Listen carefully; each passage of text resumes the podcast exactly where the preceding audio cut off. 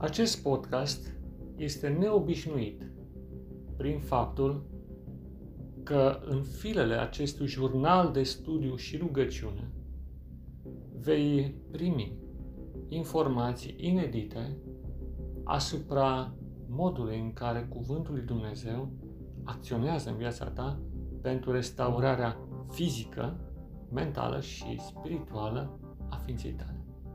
Da, așa cum ai auzit, este vorba de o vindecare în corp, în minte și în suflet, așa cum a spus Domnul și cum poți citi în cuprinsul Evangheliei. De aceea, te invit să rămâi alături de acest jurnal și să revii de câte ori vei avea ocazia. Pacea Domnului să fie cu tine și nu uita, Domnul este cu tine oriunde te găsești. Amin.